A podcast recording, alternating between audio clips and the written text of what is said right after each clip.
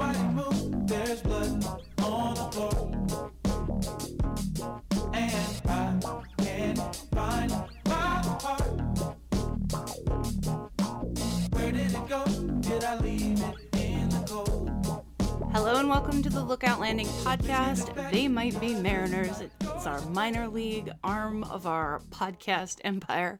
I'm managing editor Kate Preusser, and I am joined today by my cohorts, the Killer Jays. We're like the Killer Bees, uh, but but Jays instead. That works, right? That works kind of. I guess we're going with it. All right, yeah. Well, look, it's been a long day, okay? I spent four hours recapping a long spring training game that ended in a tie. Give me a break. That's Joe Doyle. Joe, how are you? I am good. How are you guys doing? Uh, we are, uh, well, I'm doing well. I don't know if I can speak for John. John, how are you? How was your day of wrangling the children? Yeah, the youth are all right. The, Uh, you- the kids are all right? yeah, we we learned we're getting we're getting vaxxed. Uh, Yeah, so that's exciting. That's very exciting. So really, everything else is gravy. Got to listen to a little bit of the game. Heard heard Mitch Haniger's homer. Oh, that was Assumed that was all I really needed to know. So, uh, so yeah, that was that was pretty solid. Back to back to back. That was definitely the highlight of today's spring training game. There's a recap up on the site with pictures for you to look at. Uh, all this is very exciting. Also exciting, we have a special guest on the podcast. We are joined today by the Mariners 2019 third round pick, Levi Stoudt. Levi, how are you? Doing well. Thanks for having me on, guys. Thank you for being on. I'm saying it correctly. Yes, Levi Stoudt. Stoudt. Yes, that's correct. I did. I don't know if wanted to make it's sure there pronounced was. stud. it's pronounced stud. Well, it might be by the time Levi gets done with the league.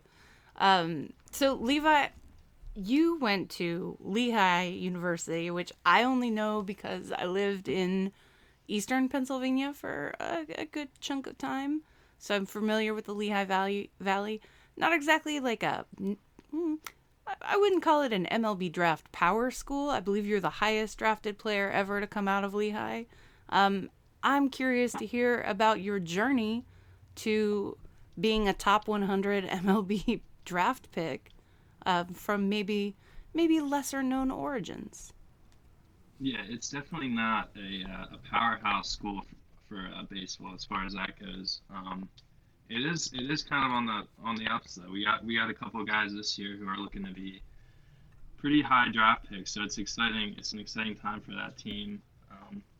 Look at you, you're just a trendsetter. Yeah, well, I mean, I guess I I grew up half hour from Lehigh, so I, I kind of always knew of the school. Um, never really had a like dream or desire to go there. Um, it kind of just it kind of just happened when I started looking at schools. Uh, I went to I went to uh, like a camp they put on. Uh, the coach liked me.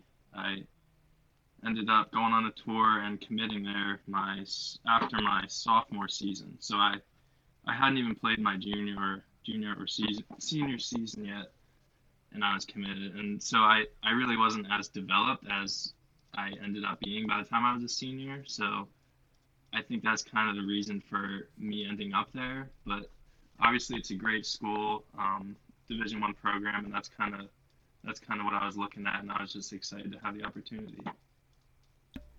And you did do, I mean, maybe if you didn't have the most kind of prototypical California or Texas or Florida kid coming up in like one of those baseball hotbeds kind of experience, you did have a pretty seminal experience in going to the Cape Cod League. What year did you go to do that, and what was that experience like?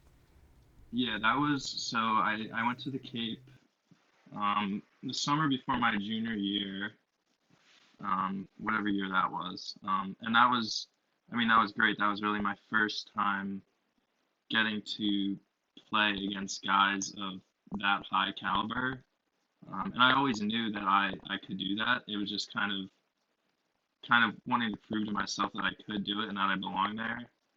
Um, and so I had I had a pretty good experience. You know, I had I'm sure we'll get into it later, but I had some some arm issues kind of that that were lingering and that kind of affected me then. Um, but all in all, I, I pitched well. I kind of boosted my draft stock a little bit, I guess. Um, met some great guys and just had a lot of fun. The uh, the draft is kind of my my bread and butter. I, I really enjoy researching it and um, you know diving into your story and, and Mason Black this year and everyone in between. But I kind of want to know what draft day was like for you because you know you end up going uh, top 100 range. Is that something that you expected? I mean, were you anticipating to get popped that early, or kind of talk about that day? Yeah, so leading up to the draft, I had, I mean, I think I think it was Baseball America that released something, um, kind of projections, and they had me going in the fourth round, and so obviously I went in the third round, which was just a little bit better than my projection. So I was honestly going off of the projection. Um, you know, my agent was telling me uh, probably day two. Like I didn't want to get my hopes up for for end of day one just because I knew I knew that probably wouldn't happen, but there's always that hope. Um, so day two came. I didn't I didn't have a party. I didn't have anything like that. It was just me and my parents, just because I, you know, I really didn't have any idea what would happen. Anything can happen in in terms of the draft. So uh, I got a call. I think so. It was like right after right after the draft started on day two. 20 minutes into it, I got a call from my agent saying, uh, you know, Seattle, Seattle wants you at 97, and from there it was pretty much calling back and forth. You know, I agreed on the agreed on the deal, and then just heard my name get called on the screen. It was it was pretty crazy. Did you know anything about Seattle prior to? Have you ever been out here, or what was your like image of Seattle? So I've never been to Seattle. Um, I still have never been to Seattle. I, I guess I just I think of the Space Needle. Um, but I had been out. I went to two pre-draft workouts. One of them was for the Mariners in uh, in Peoria at their spring training site, and I threw a bullpen there, and it was honestly I thought it was the worst bullpen of my life. My my arm was hanging. Oh no! Um, and I walked away. I was with my dad, and I told my dad, I was like, "Well, Seattle's not going to take me." Um, so oh no! obvious, obviously, they saw something that they liked, and I'm I'm not, I'm not going to say I was horrible, but I just didn't think it was enough what I did. Um, obviously, it was, and obviously those pre-draft workouts, they're not going solely off of that. Some of it's just to just to bring you out and get to know you. Um, but yeah, I didn't think that was a good workout, and then ended up ended up getting taken by them. So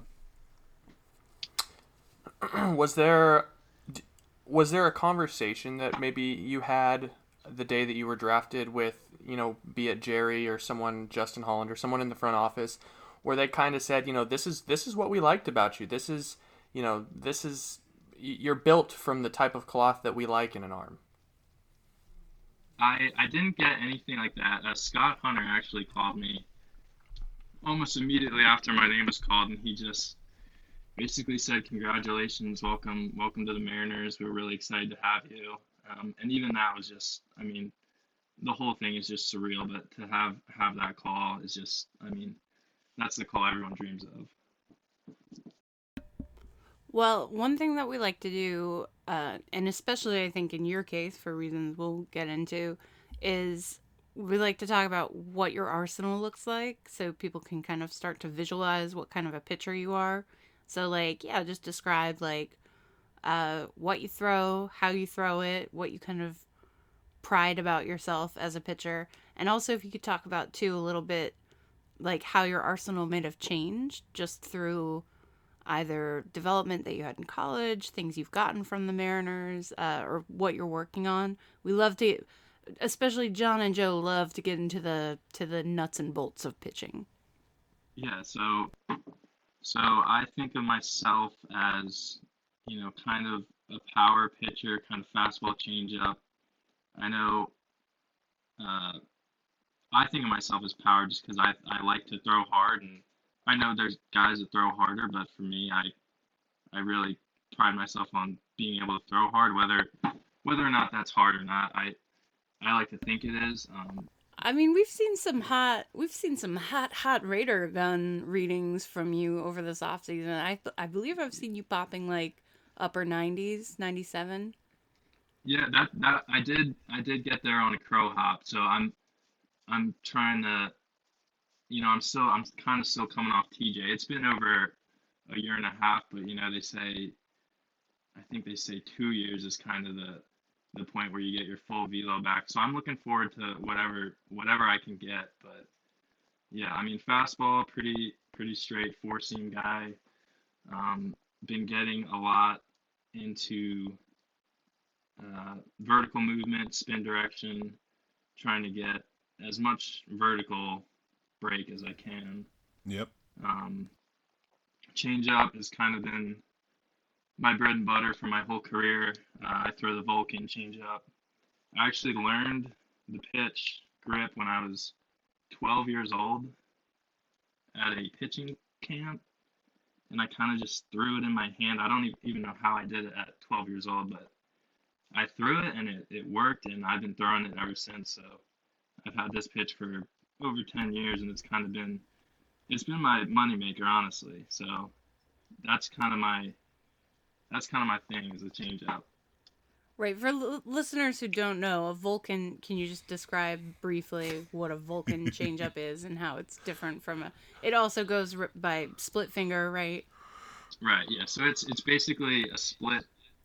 Other people call it a split change up. It's basically if you imagine a fork ball between your your pointer and middle finger. It's basically a fork ball between the middle and ring finger, and so that's why they call it the Vulcan. Um, Right, like Spock.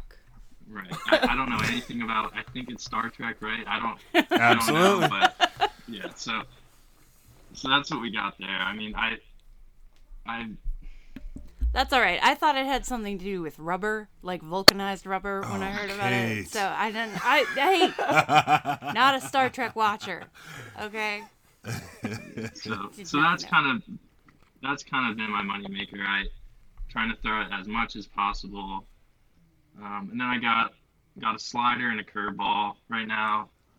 Kind of trying to hone in those two and just kind of separate them and really go into spring training with four good pitches. So that's what I'm working with right now. So you said that that Vulcan changeup that's been since you you're 12 years old, not really tweaking it, just it it you got it, you were able to command it, and and you've you sort of rolled with it.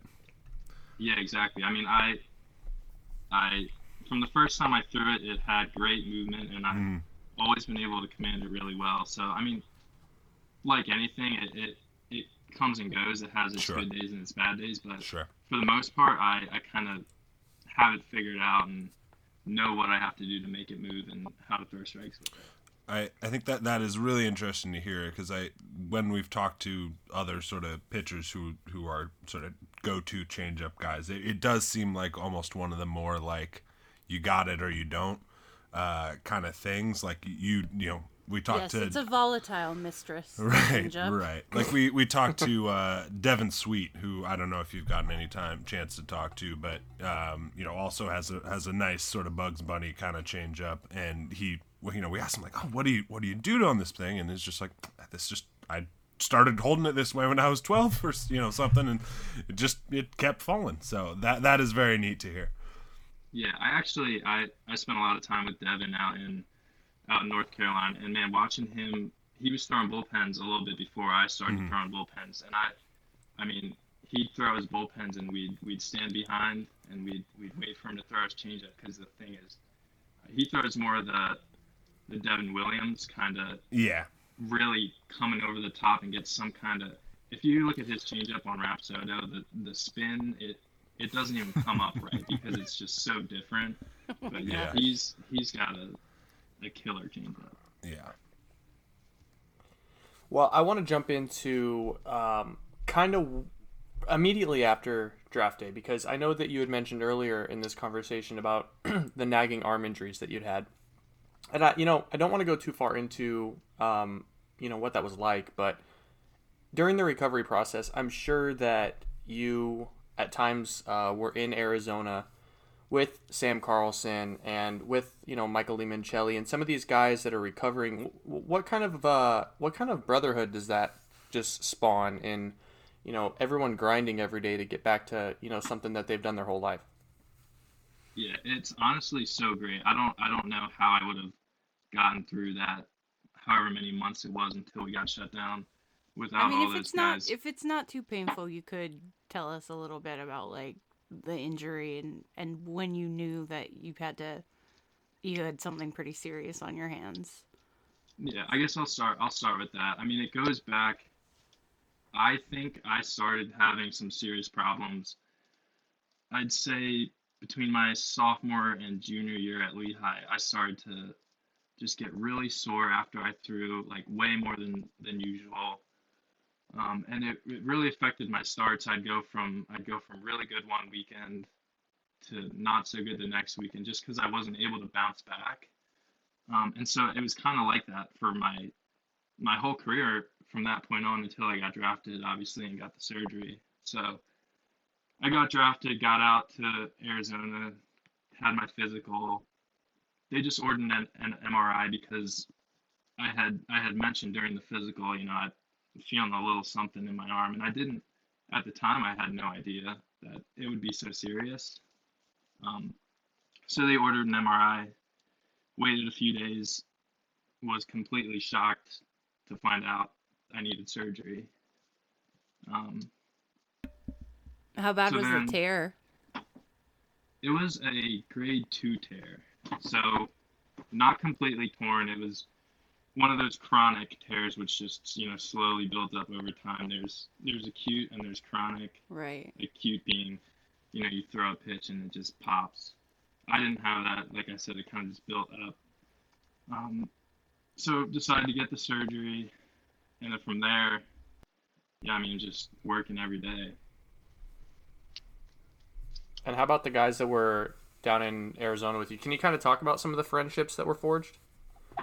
Yeah, so Michael Limoncelli is actually my roommate for my whole entire rehab process, and he's now one of my best friends in the organization, which I mean it's great. And I was also with Nolan Hoffman, who was a TJ guy.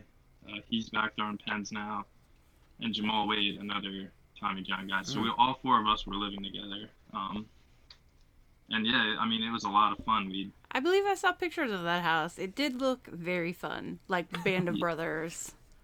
Yeah, it was a good time. It was a good time. I mean, we'd we'd go over, get our work in. It didn't really seem so gloomy because we were all in it together. You know, just getting after it, doing our doing our stuff. Once you get outside and start throwing, I mean, then it really becomes becomes a lot of fun because at that point you're just happy to be outside throwing the ball again. Is Limoncelli like your little brother? Because he's not a college guy. All the rest of you are college guys, but he's just high school. So was he like uh, kind of your little little brother tagging around with you, showing Yeah, him I the mean- ropes? I like to think so. he, he kind of He's gonna resent that. Yeah, I mean, I know he keeps me young, and I mean, we're really young. yeah, we're I mean, we're really close. That whole that whole kind of apartment that we had was just, I mean, I it was it was a terrible time to be having surgery and going through all this, but those guys made it a lot better. And then yeah, there's Sam Carlson and some other guys who I honestly didn't know so well at the early stages, but I got to know a little better. Um, and just getting to talk to everybody about the whole process just made it so much easier. Let me ask this. A lot of what I hear is you you get in your rehab, you get in your workout, and you're done by like 11 a.m. And then it's just everybody, So many hours to fill. everyone races to Chipotle. Oh yeah, yeah. I, I think I ate Chipotle.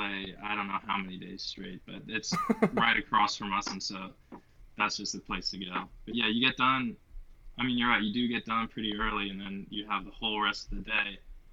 And that's why it was so nice to just have those guys around because we just would hang out and have fun together. But definitely a lot of downtime in the rehab process. Arizona is not the worst place to have to kill some time. I talked to Sam Carlson a little bit about this. Um, when I talked to him, but just like there is something about being at that facility every day though where like you almost feel like you have ownership over it, like it's your home base in so many ways. So maybe that helps once it's time for actual spring training and like the major league guys come in and it's not so much like you're on their turf, but they're kind of on yours somewhat. Yeah, yeah, that's exactly right. I mean, I've I've been in the system now for I, I mean, it's coming up on two years, I guess, and I haven't been anywhere except Peoria, Arizona. So, I mean, I like to think that's kind of my home right now. I'm excited to to go back for spring training and hopefully only be there for a month and then head out somewhere else.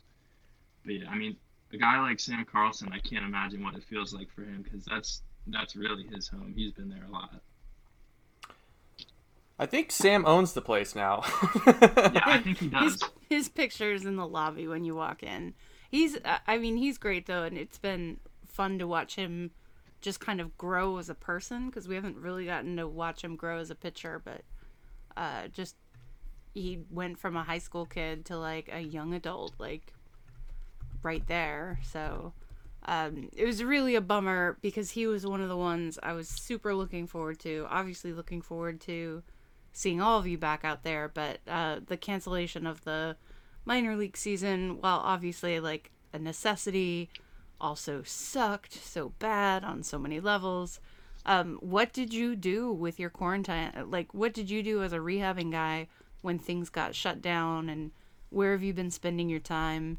And what have you been doing? Have you have you got a quarantine hobby? Are you a bread baker, puzzle guy? Like, Well, I think I think just like every other guy in their in their early twenties, you know, I, I got out on the golf course probably way more than I should have. Um, you know, I golfed in high school, so it's kind of my thing. I like I like getting out there. You know, there's snow on the ground right now. I'm I'm I've been back home in in Pennsburg, Pennsylvania for all of quarantine. Um, but yeah, when I got sent home, it was I mean it was a bummer because it was a kind of a crucial time in my rehab. I was just about to start throwing bullpens, um, so I was kind of bummed out. Um, I guess just like everybody, but I, I mean, for a while I was I was going to my local high school and throwing into a net, and it just wasn't a good situation. Uh, just making the best of it. Really, really not doing much, just hanging out. You know, you couldn't you couldn't really do much in the situation. Um, so when I finally got a call to head down to North Carolina, I guess that was during the time of the uh, uh, what was that the summer camp, uh, the whole thing. right, like was- I mean- July. that would have Yeah, been it was- July. Yeah, it was the end of July. I got a call, so Was this I mean, a I was- Mariners sponsored thing, or was this just something else? no, this was this was a Mariners kind of event. Uh, it was it was Sean McGrath, uh, pitching coach in the organization. From Elon, right? Yes, and about ten Mariners pitchers head down to Burlington, North Carolina, right right off of Elon campus, and I think we were there for eight weeks, just working out together, throwing bullpens. We eventually got outside to throw live. Um, so I mean, that was that was just huge. And then you had the um then you had the fall league after that, right? Right. Yeah, we, we went home for about two or three weeks and then headed right back out to Arizona for the fall league. What so this is like your first official um time throwing to live hitters who are not on your team, right? Like this this is kind of your professional debut in some ways. What was that experience like? It, it was really good. I mean, I I had been looking forward to it for a while. I'm extremely lucky I was able to to throw to some hitters and really get some good work in in the you know the month leading up to that. Um, but I th- I was just taking it day by day and just so focused on on what I needed to do that it kind of it kind of came and went. And you know I, I walked off the field after the the first inning back and I it kind of then just hit me like wow I I'm I'm back now. And I, I kind of didn't even realize it at the time. But I mean it was great So now that you're now that you're back, um, what sort of communications has the team had with you? Because, like on on one end, you're a 23 year old college drafted pitcher, but on the other end, you're you know a guy that doesn't have an inning uh, for the organization yet. Have they have they given you an idea of where you might start this year and what kind of goals they have for you?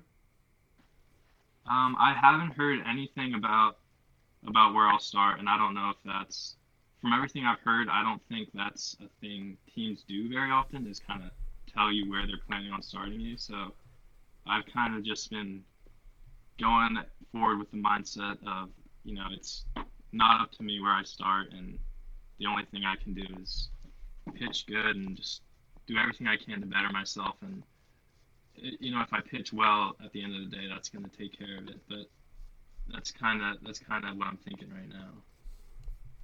Head down. I, uh, I I don't want to put you. I'm not putting you on the spot. I'm gonna say this. This is always just such a reminder that like professional baseball is such a wild sport. Of like, yeah, might be working in Everett, Washington next year. Might be wor- might be working in Modesto, California. Might be in Arizona. I have no idea. So uh, you know, my my heart always goes out to to to you, Levi, especially you know, and, and any of the young guys at the start of their sort of big league career, where it's like, well, we'll see, we'll see where we're gonna be across the country. I'm my heart goes out to any of the Dominican prospects who have to go to Everett in April. I'm so worried about them. Those guys think April in Arizona is cold, so they're going to be just suffering. Yeah, they're in for a treat. Yeah, make sure to pack uh, some some waterproof clothing if you're coming to if it is Everett that you're assigned to, which personally I feel like is likely.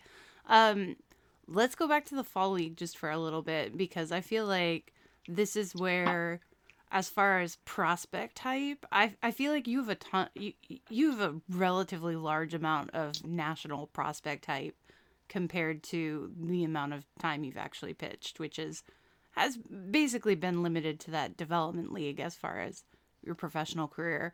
Um, we were seeing some reports of some pretty loud velocity um, some really some evaluators who really seem to be impressed. So I'd just like you to talk a little bit more about your performance and uh, what you thought you did well there and what you thought you might have done to kind of not just catch the eye of the Mariners, who have a very well-oiled hype machine regarding their own prospects, but uh, not just them, but like really nationally. Right. Yeah. I mean, I guess I'll start by saying I just, you know, I didn't really have expectations for myself. I knew I this would be my first time coming back pitching in a game since Tommy John, so I really didn't want to put put that pressure on myself. I just wanted to go out, have fun, and you know just do the best I could. And you know I'd worked really hard leading up to that point, so I, I was really confident in in my stuff and what I could do. Um, and you know I've always kind of been that way. I've always I've always been confident, even even now after not pitching professionally, I I feel like I am in a pretty good spot, and I know I have a lot of work to do, but yeah, I, I kind of just went out there, didn't think too much. I, I try not to think too much uh, because it's such a it's such a mental game, and you know sometimes that can be a lot of guys' downfall. So I just trusted the work that I put in, went out, had fun, and you know the results the, the results came. Yeah, I'll say they did. Um, what are you most excited for Mariners fans to get to know about you? What are you What are you excited for the fan base to see? I guess I guess I'm just excited to get out on the mound and pitch in front of Mariners fans and just have them see, you know, the competitor that I am. Um, I I'm really just looking forward to getting out there and, and just showing what I can do. I, you know, I'm not I'm not that vocal. I don't I don't say a whole lot. I, I like to let my you know my pitching do the talking, and so I'd say I'm just really looking forward to putting on a Mariners uniform or whatever uniform that'll be this season, and and just pitching for those fans. Do you have a memory of a sort of most like electric state like that the stadium was, whether it was uh, you know in college, maybe even in high school, uh, or or even in the um, during the Cape Cod League? Was it was there a time that was like the the best sort of energy in the stadium that, that you got a chance to put uh, to pitch in, like the the most sort of electrifying high key moment for you? Yeah, I I think that would probably be my junior year at Lehigh. Um, I was pitching at Navy against uh, Navy's number one at the time, who was Mhm. who was projected to go even higher than than I was. Obviously, you know, there was a Mm. little bit of a commitment issue with the Navy, but Uh, Noah I, I was right? pitching against Noah Song, yeah. Yeah. Yeah. And so there was, I mean, you look back behind the catcher and there's uh, 50, 50 some scouts back there. and anytime, anytime you see that, it kind of just gets you going. And Absolutely. just knowing, I mean, obviously the, the game was a really big game. It was a big situation. Um, and yeah, I'd say, I'd say that probably was the most electric uh, Mhm. game I've ever pitched in.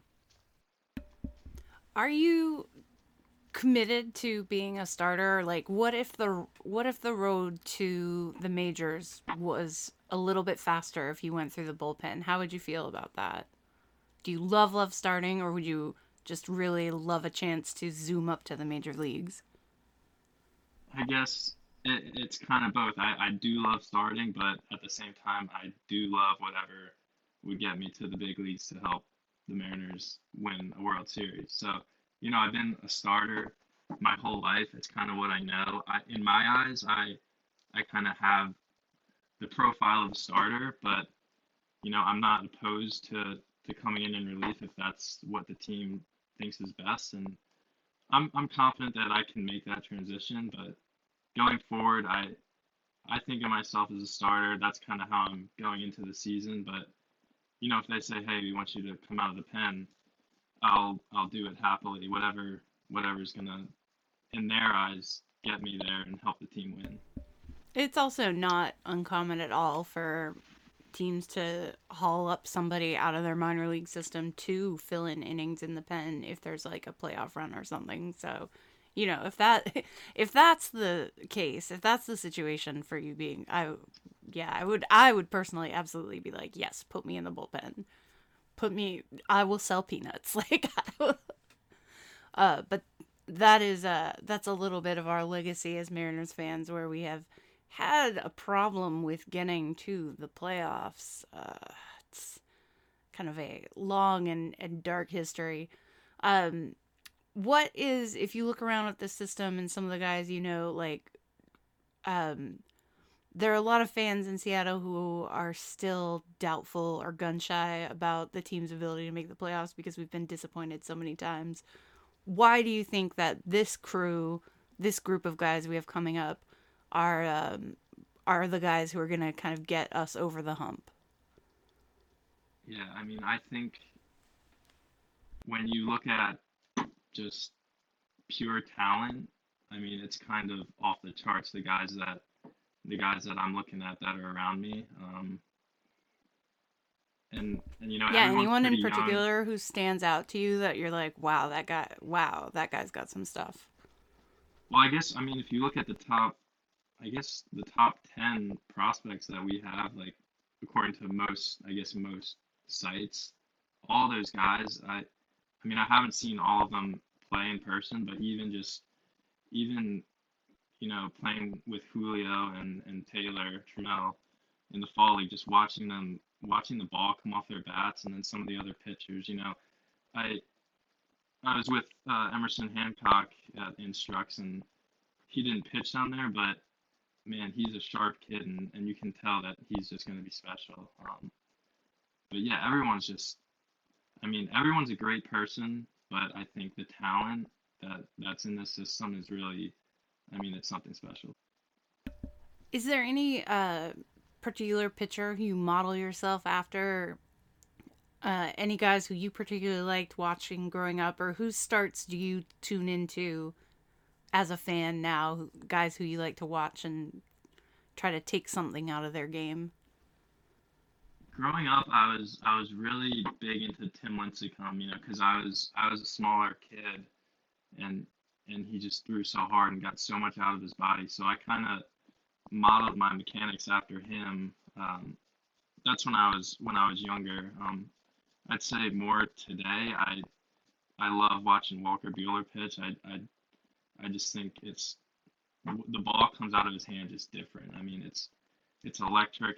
If if there's a guy I could model myself after as far as stuff, I mean, that's the kind of stuff I'm shooting for, and so I love watching. Yeah. Le- Levi, you were you were born to be a, a Northwest draftee. If you were watching Tim Lincecum, Yeah. uh, I mean that is that is you know the the Uni- UW. University of Washington legend Yeah. Tim Lincecum. Yeah, uh, there's there's a generation of, of kids around here who grew up trying to grab a piece of you know grab a dollar bill off the ground when they finished um, listening to that you know watching watching Timmy. Um, were you were you a I, I I I lived out in in sort of up in in on the East Coast for a very brief period of time, and so I've I've gotten a sense of like you know just because you live nearest to one team, it's that doesn't mean your fandom necessarily goes one way or the other. Um, obviously, you grew up. You said sort of in the Lehigh Valley area. You know, you, did you go to? Were you a Phillies fan growing up, or a Yankees fan? Did you, were you going to Iron Pigs games? Like, what what was what sort of got you into baseball at the very beginning?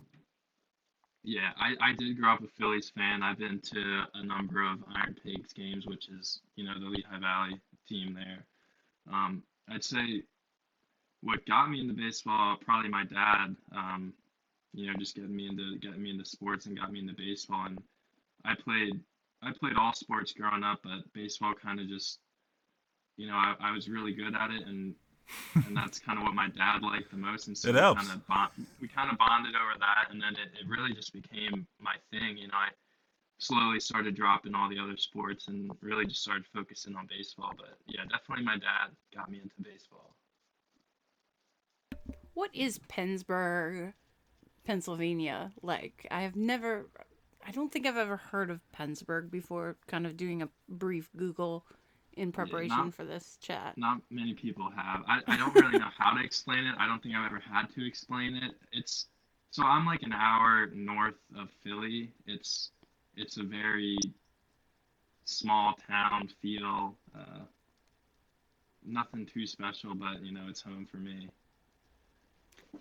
I mean, I enjoyed that part of. I lived in Philadelphia for a while. I do have some like Philly based, Philly slash Central PA questions for you. Um, all right. So as far as special the the meats of Central slash Eastern Pennsylvania, are you a scrapple guy?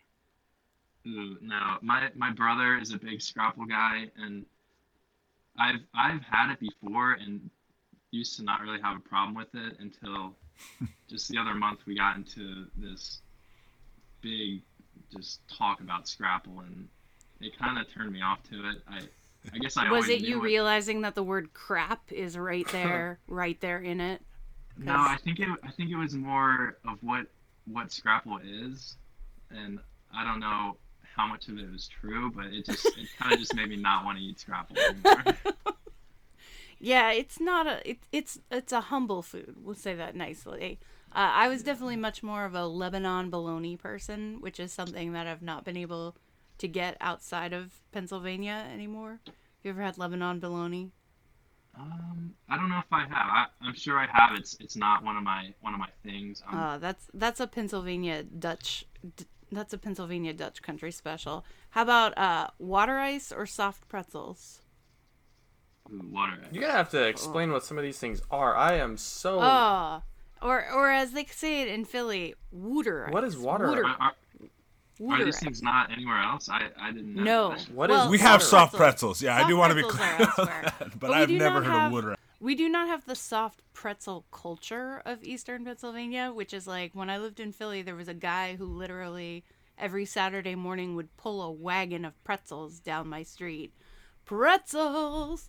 25 cents pretzels! Yeah, we don't have that. We don't I would argue we don't have soft pretzels here. We have we have like the super pretzels out of a like concession stand. That's that's not pretzel culture, true pretzel culture. Uh, Levi, you want to take a turn at trying to explain water ice? Because even I'm not exactly sure I can. Yeah, I, I guess the best way to describe it would kind of be like a slushy uh, kind of like an ice cream slushy type thing. These are good things. Yeah, I mean, it's Is there a good. flavor component? We have like vanilla. What are we yeah, talking? here? obviously. Oh yeah, any, any Okay, flavor okay, you, you okay, think okay, of. okay. I'll, I'll try, Very- that sounds good. You know very, what? very delicious in like those hot, humid Pennsylvania summers. You, Uh, you gotta have I some water that. ice. I can dig that. Yeah. yeah. Rita's water ice. Yeah, even more refreshing. Like ice cream is too heavy when it's like completely disgusting outside. So you have water ice because it's refreshing and sweet, but it's not like heavy and creamy. Um, how about Hershey Park or Six Flags? Hershey Park. I, I've never been to Six Flags, although that's something I've always wanted to do. Mm, I don't know if the Mariners would love you getting on King Ka or whatever. I never made it to Six Flags when I was living back there. I think it's New Jersey is the closest one, maybe. Uh, so I did not, I did not do that, and I now regret it because there are no Six Flags anywhere near us. Uh, but Hershey Park is pretty sweet and special. I didn't know this, but the guy who founded Hershey's, he couldn't have kids, and there was like a whole home for children that they started. I actually worked with a guy who had grown up in he'd lost both his parents and he grew up in the Hershey Park home for children. Like they took them to Hershey Park for weekend trips and stuff. It's very sweet. Um, all right, final Pennsylvania question, and this is maybe the most divisive: Wawa or Sheetz? Ooh, big Wawa. Yeah, I yeah. I've that's not my always grown up- grown up going to Wawa. I honestly haven't hadn't gone to a Sheetz until I don't know, maybe a few years ago. But yeah, big Wawa. See, Eastern Pennsylvania is pretty firmly Wawa, I feel, and like things get a little more sheetsy as you go west through. So I wasn't sure how far west you were to have any sheet. There were there were no I'm- sheets in Philly, It's pure Wawa. Yeah, I'm pretty far far on the east side, so I didn't really have access to Sheetz, which was a good thing because I, I like Wawa. I feel like explaining it's difficult to explain Wawa to people because they're like, "What is special about Wawa?" like what I've tried to explain this to John before, actually. it- well, because uh, so I was a I was a groomsman in my buddy's wedding, and he he grew up in Bethlehem, and and so like that was where the the service was actually, and tried to explain it to me. Took me the morning of his wedding to get Scrapple. Uh, also tried to tried to get oh me to no, understand no, that. no! Oh man, Look, he's we- hardcore. it was it was some interesting choices. It, love the guy to death, but some interesting choices. Um, you know, it was good. It was good. I we we kind of just have convenience stores. We we're we you know I I wish we had as no. strong of opinions about that. You know, like things things that that I think a lot. That's something we're missing out on here in the Northwest. And It's think we can because it's because that. you have no Wawa to have strong opinions That's about. fair. If we That's had a fair. Wawa, we Yeah. would all be it's hard to get hyped about Plaid Pantry. You know. yeah, we would be fighting for Wawa to have like a, a for Hoagie Fest to be a national holiday. Oh, Hoagie Fest. Anyway, I miss it. Levi, go to go to a Wawa for me and, and have a hot breakfast sandwich. Yeah, I, I think I need to now. That sounds good. Uh, you're also a big fisher. Um, you have some very good captions on your Instagram, including Trouty Stouty, uh, Fish Don't Kill My Vibe, uh, my favorite, most recently, Co-Fish 19. Um, do you eat the fish, or do you just, or are you more of just a fisherman for sport? Uh, more of a fisherman for sport. I mean, I'm always catch and release, so I always always let the fish go back so you can catch them again. But yeah, that's I mean that's one of my hobbies. I've I've done that kind of my whole life. That's that's something me and my dad and my brother do. Um, and it's just one of those things that it's kind of just nice to get out in nature and get out on the water and have some quiet and just be alone with your thoughts and catch some fish. So more of a fishing as a sport. Um, Yeah, Do you eat Yeah. the seafood? That, are you excited to come to Seattle and eat? Because we have some pretty good fish. We have we have some excellent seafood choices. Yeah, I am excited. I, I think I need a little more fish in my diet, so I'm looking forward to getting out there and getting into that. Absolutely, and you can fish not just for sport, but you can, or not just for fun, but you can actually. Uh, I, Personally, I don't know that I would be wild about catching something that came out of like the Schuylkill River or something back east, but Yeah. you can definitely definitely eat what you catch out in uh, Puget Sound. And again, I think the Mariners would be much happier with that than they would with you trying to go ride roller coasters at Six Flags. So, uh, before we go, I think Joe wanted to ask you a little bit about some of your compatriots at Lehigh. Yeah, I got I got another uh, I got another draft question for you. So, I mean, obviously Seattle is familiar with the Northeast guys, and um, I just want to ask, with Mason Black sitting there in July, um, if the Mariners are listening, what do you, you know? What do you get in a Mountain Hawk, and what do you get in Mason Black? I, I guess I'd start off by saying you're getting a great kid. I mean, my my junior year, my draft year was was Mason's freshman year, and he was kind of battling some injuries and a weird. Uh, think he had his appendix removed his freshman year, so I didn't really get to see much of him on the baseball field. I mean, I've heard of what he could do, and I've seen bullpens, and you know, on our scout day that year, I think he he kind of put up a number that was better than mine, and and so it was kind of like, wow, this kid's gonna be pretty special. Um, but he's a great kid. I mean, every kind of every everyone who goes to Lehigh who plays baseball there is is kind of the culture there is it's very similar to the Mariners. You know, you have to be a good person first, and then then you can be a, a good baseball player. But he's, I mean, he's a stud. Signed, sealed, delivered. Get it done. I'll look forward to your draft report, Joe. I mean, just to kind of, just to kind of circle back to that idea about the Mariners' pride in character. We talked a little bit about Kevin Mather's comments before we came on air and how they don't really feel like you, to you, that doesn't feel like you represent the organization, um, or has been your experience of it. So, just maybe to reiterate for people at home, um, who don't know as much and who you know we kind of see anybody and this is what was problematic about what he said is anyone who is wearing a mariners logo jacket uh, who is going someplace and representing the team. It feels like they're speaking for the whole team. Um, but that has not been your experience. Can you just talk a little bit about what your experience has been with how character do- is emphasized in the organization. Yeah, like I said, um, you know, every every single higher up that I've met in the Mariners, you know, front office people, everybody throughout the whole organization, I've had nothing but good things to say about. You know, everybody, everybody is a great person. Um, and yeah, like I said, it's just you know, those comments that were said, in my opinion, are not a reflection at all of the rest of the organization and the way they think. And so I think it's important that people know that. And you know, it's from everything I've seen and experienced, it's it's a really great organization, and I'm excited for for the future there. That is really reassuring to hear because I know it's been a tough week in or two in Mariners fandom. Uh, we had to kind of push this interview some in order to deal with the fallout of that, which sucks because Mather walks away and there's like a mess left behind for everybody else to have to kind of wear a little bit. Um, both fans and the players in the organization, people who had nothing to do with those comments. So um, it's really good to hear that that has not been your experience or not been the experience it sounds like of some other players in the organization. So it's a tough road back, but when they talk about rebuilding trust, those are the kinds of things to hear that really help start that process. So thanks for sharing that with us.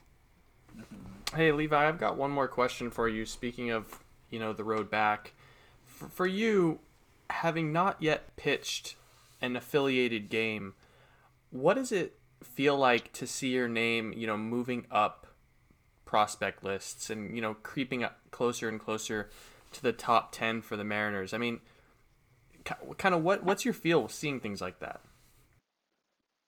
Yeah, you know, it's, I mean, it's a good feeling to see the the work you you've been putting in starting to pay off in terms of getting that acknowledgement. But like you said, I haven't I haven't pitched a game for the Mariners yet, and so I know I still have a lot to prove. I at the end of the day try not to read too much into any of those rankings or really any anything out there that anyone has to say about me. I, I care about what what the organization has to think of me and I'm just trying to go out there, pitch well, and I know if I do that, then things are gonna go well. So anything anything that comes out, I'm gonna use it as fuel, whether it's good or bad. So just taking it day by day and and staying within myself and having fun.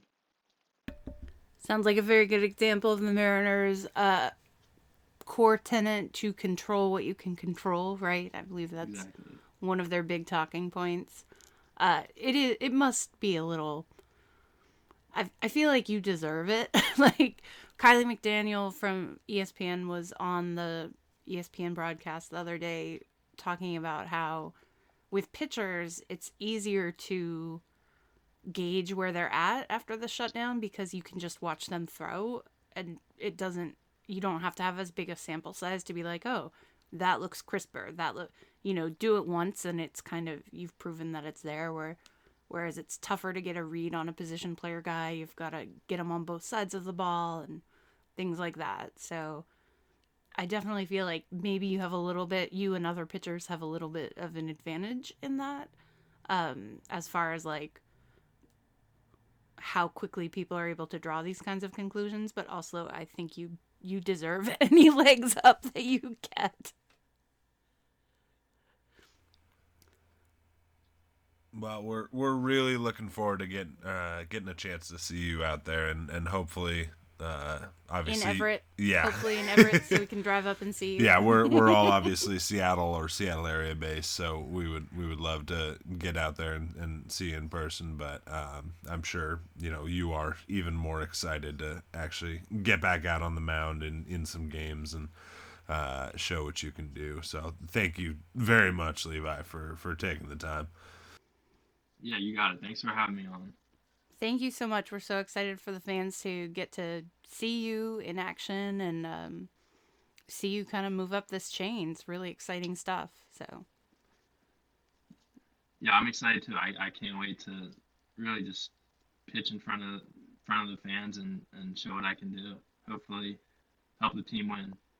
Absolutely. Well, we look forward to you being part of that next wave. We look forward to that next wave of prospects coming up through the Mariners organization and to one day restoring slash creating some glory for the franchise. Uh, thank you so much, Levi, for being with us. Thanks, Joe and John. And thank you for listening. And we'll talk to you next time.